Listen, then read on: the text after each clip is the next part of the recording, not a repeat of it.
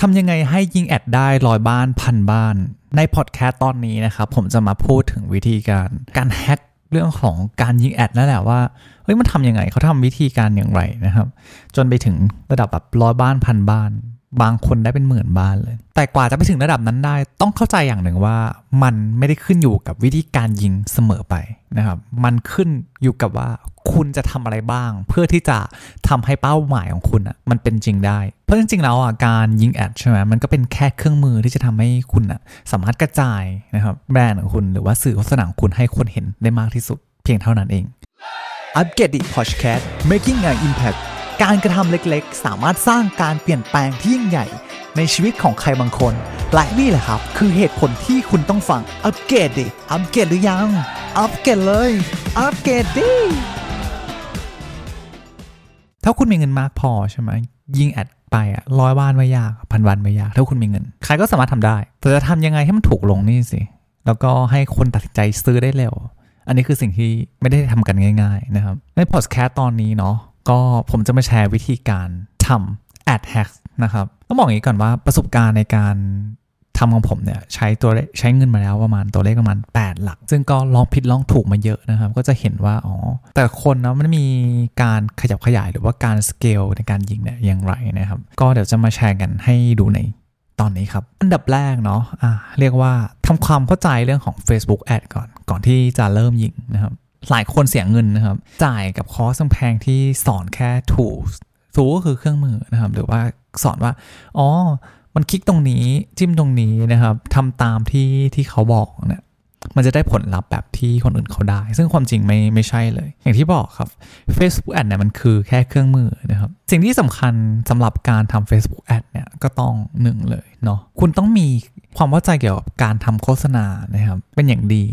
อย่างมาก ยกตัวอย่างเช่นถ้าสมมติว่าเขาบอกว่าอ๋อการทำโฆษณาบนออนไลน์เนี่ยมีกี่ประเภท ถ้าคุณไม่สามารถตอบได้มากกว่าแบบ 5 หรือ 10 อย่างเนี่ยอย่าพึ่ง อย่าพึ่งไปลงมือกับการทำยิงแอดของตัว Facebook นะครับ ลองดูหลาย ๆ อย่างก่อนว่า จริง ๆ แล้วการยิงโฆษณาเนี่ยมันมีอะไรบ้างแล้ว การยิงแอดของคุณเนี่ยแบบไหนถึงจะตอบโจทย์ในธุรกิจของคุณ อย่างเช่นสมมติคุณเป็นธุรกิจอสังหาอย่างเงี้ยหรือว่าเป็นธุรกิจที่มันต้องมีการบุ๊กิ้งอย่างเงี้ยเออซึ่งบางทีการยิงแอดบน Facebook ไปเลยแล้ว จะเรียกให้เขาสามารถแบบมา booking กับคุณได้เลย อันนี้อาจจะใช้งบประมาณที่ค่อนข้างสูงหน่อยในการทำโฆษณาบน Facebook เนาะแต่กับการถ้าสมมติว่าคุณเข้าใจในแพลตฟอร์มอื่นที่มันสามารถทำได้ตรงจุดมากกว่านั้นอะ เออการยิงโฆษณาของคุณมันก็จะง่ายเลยนะครับอย่างที่ 2 ในปีนี้เนาะการทำโฆษณาที่เป็นการทำ retarget เนี่ยก็ยังได้ผลอยู่เหมือนเดิมนะครับแล้วก็เป็นการทำโฆษณาที่เรียกว่า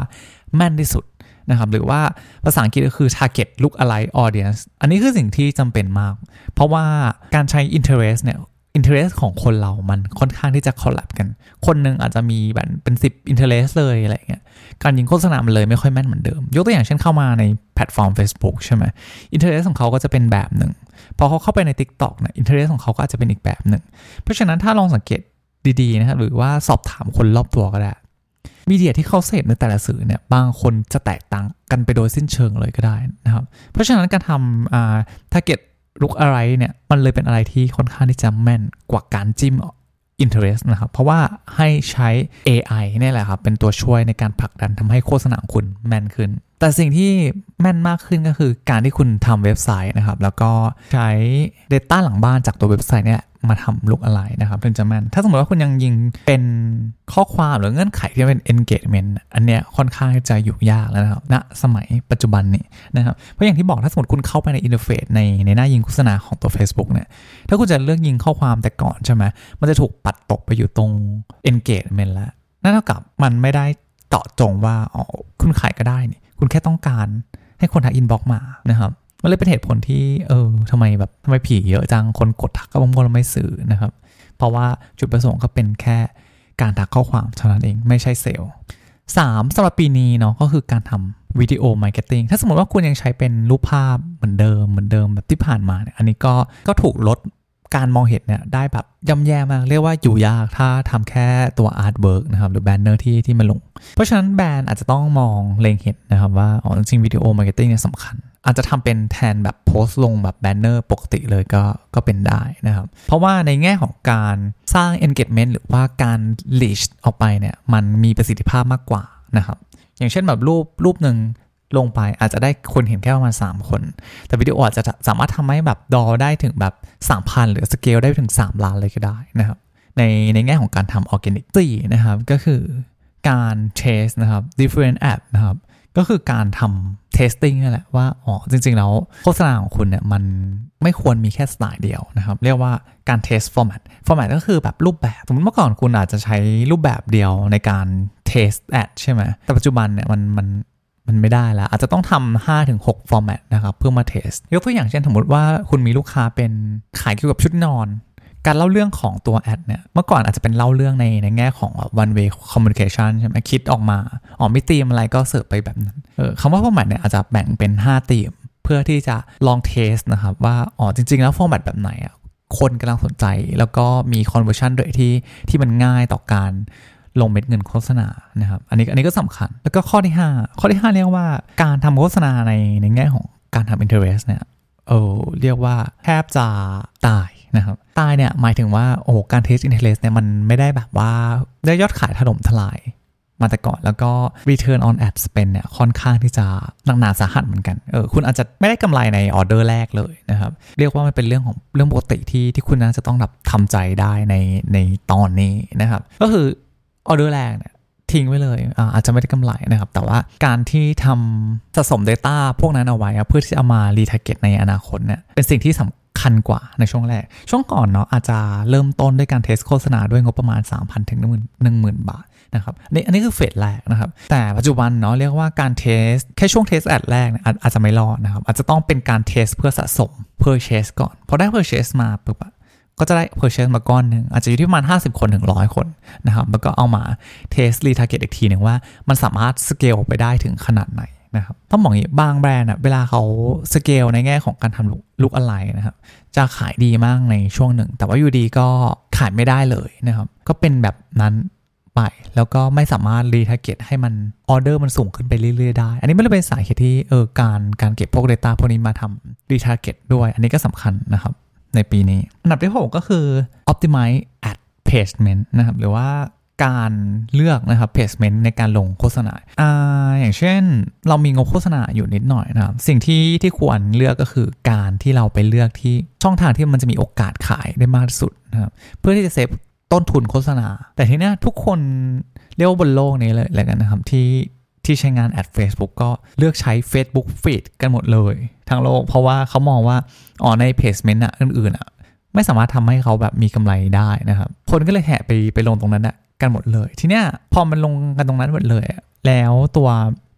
แอดเนี่ยมันไม่ได้กระจายเท่าที่ควรนะครับ มันเลยทำให้ค่าโฆษณาไปกระจุก แล้วก็แพงมากๆ ค่าบิด สูง แล้วการทำ low budget strategy เนี่ยก็เรียกว่ายากนะครับ Facebook เขาเลยออกนันติมาว่า จริงๆแล้วแนะนำให้พวกคุณอะ placement อย่างน้อย 6 อัน เพื่อที่จะทำให้งบโฆษณาของคุณอะถูกลงมากขึ้นนะครับ อันนี้คือสิ่งที่ต้องดู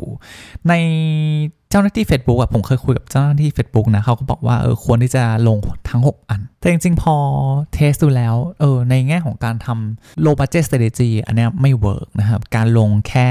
อ่า Facebook New Feed อันนี้ work กว่า แต่ถ้าสมมติว่าคุณมีงบประมาณอยู่ก้อนหนึ่งเนาะที่ที่เยอะที่ไม่ได้ใช้ low budget strategy เนี่ย แต่ว่าคุณใช้ high budget เนาะเออการทำ placement เนี่ยอันนี้อันนี้ work นะครับ อันนี้คือสิ่งที่ผมได้ลอง test มา ส่วนข้อที่7อ่าเป็น dynamic ad นะครับหลายคนถามว่าอุ้ย dynamic ad เนี่ยมันใช้แล้ว work หรือไม่ work นะครับ สิ่งที่ได้เรียนรู้มาก็เหมือนกับข้อที่แล้วครับ กับการ optimize ad placement ในแง่ของ low cost เนี่ยเรียกว่า ก็ยังไม่คุ้มอยู่ดีสำหรับผมนะ เท่าที่ผมลอง test มาแต่ว่าในแง่ของถ้าสมมติว่าคุณมี high budget อะเออก็สามารถใช้ dynamic ad ได้นะครับ ก็ work เหมือนกัน แต่ว่าสุดท้ายก็ต้อง based on ว่าเออคุณ test แล้ว low ads เนี่ยมันคุ้มหรือเปล่าแล้วต่อมาข้อ 8 สิ่งที่ต้องโฟกัสในปีนี้เนาะเรียกว่าผู้บริโภคไม่อยากจะเห็นแบรนด์สื่อสารตรงๆแล้ว เพราะว่าสื่อสารตรงๆไปก็ไม่ค่อยสนุกเท่าไหร่ แล้วก็รู้สึกว่ามันไม่ค่อย harmony ขนาดนั้น เพราะแบรนด์ออนไลน์เนี่ยสื่อสารที่แทบจะเป็นแทบจะเป็น format เดียวกัน เพราะฉะนั้น user เนี่ยเขาจะเห็นแล้วว่าโอ้จริงๆ แล้วฉันไม่ต้องอ่านฉันก็รู้แล้วว่าคุณจะขายอะไรฉันหรือว่าคุณคุณกำลังจะสื่อสารเรื่องอะไรนะครับทำให้แกลบตรงเนี้ยระหว่างแบรนด์กับออเดียนเริ่มที่จะห่างไกลกันมากขึ้นนะครับเลยเป็นเหตุผลหนึ่งที่อ๋อยิ่งแอดไปแล้วทำไมแบบ แอดมันแพงมากแล้วก็การซื้อขายเนี่ยมันมันลดลงหรือว่ายอดตกอย่างเห็นได้ชัดนะครับวิธีที่มาแก้ก็คือการใช้ UGC หรือว่า user generate content อันนี้เป็นสิ่งที่ผมไม่ค่อยเห็นคนไทยเนาะให้ความสำคัญสักเท่าไหร่นะครับ UGC เนี่ยมันก็คือยกตัวอย่างนะอ่าอย่างเช่นตัวของ YouTube YouTube เนี่ยก็เป็นแพลตฟอร์มวิดีโอใช่ไหมครับ ที่เขาไม่ได้ generate คอนเทนต์เป็นของตัวเองเลย แต่ว่าเขาให้ user เนี่ยเข้ามานะครับ เข้ามาอัปโหลดวิดีโอ แล้วก็ขายคอนเทนต์นั่นแหละของ user เช่นกันครับแบรนด์จริง ๆ แล้ว ถ้าได้เปรียบเทียบเนี่ยแบรนด์ก็สามารถทำแบบนั้นได้เหมือนกันนะครับอย่างเช่นส่งให้อินฟลูเอนเซอร์เนี่ยไปรีวิวสินค้านะครับแต่ว่า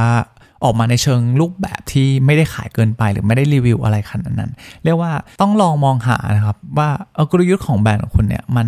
ทำอย่างไรบ้างนะครับ ให้ user ของคุณเนี่ยสามารถ generate คอนเทนต์ให้กับแบรนด์ของคุณได้ อันนี้ก็จะเป็นคอนเทนต์ที่มันมีแบบทรงพลังมากนะครับ มีมีความทรงพลังมาก เพราะว่าเห็นคอนเทนต์พวกนั้นนะเออส่วนมากก็จะเป็นลูกค้านี่แหละแล้วลูกค้าก็เกิดความน่าเชื่อถือเนาะเกี่ยวกับแบรนด์แล้วก็เริ่มสนใจนะครับ จนไปถึงกระบวนการที่เราจะสามารถปิดการขายเขาได้ ข้อต่อไปนะครับก็คือการ experiment นะครับ ad copy เออเมื่อก่อนเราจะใช้อยู่ประมาณ 1 อันนะครับ ปัจจุบันรู้สึกว่าเขาจะใส่ได้มากสุดประมาณ 5 อันนะครับ5 copy เออเพราะฉะนั้นอันนี้ก็เป็นสิ่งที่ควรที่จะทดลองกับมันด้วยนะครับผมคนหนึ่งที่เมื่อก่อนอะ เป็นคนที่ไม่ค่อย test กับตัว ad เท่าไหร่นะครับ ad ad copy เท่าไหร่ เพราะว่าผมรู้สึกว่าผมใช้พลังงานไปเยอะมากนะครับ รู้สึกให้ความสำคัญกับตัวแบนเนอร์มากกว่า แล้วก็วิวมากกว่า แต่ว่าอันนี้เป็นสิ่งที่ผิดพลาดมากๆนะครับในในสมัยก่อน ปัจจุบันก็มี 5 ก็ใส่ 5 เพราะว่า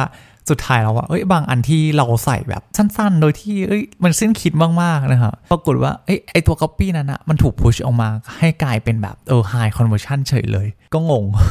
แล้วก็ลองเทสหลายๆครั้งแล้วก็รู้สึกว่าเออจริงๆ บางครั้งเราไม่จำเป็นต้องเขียนแบบยืดยาวอะไรขนาดนั้น เราเขียนแค่สามบรรทัดปรากฏว่าโอ้โห click to rate เยอะมาก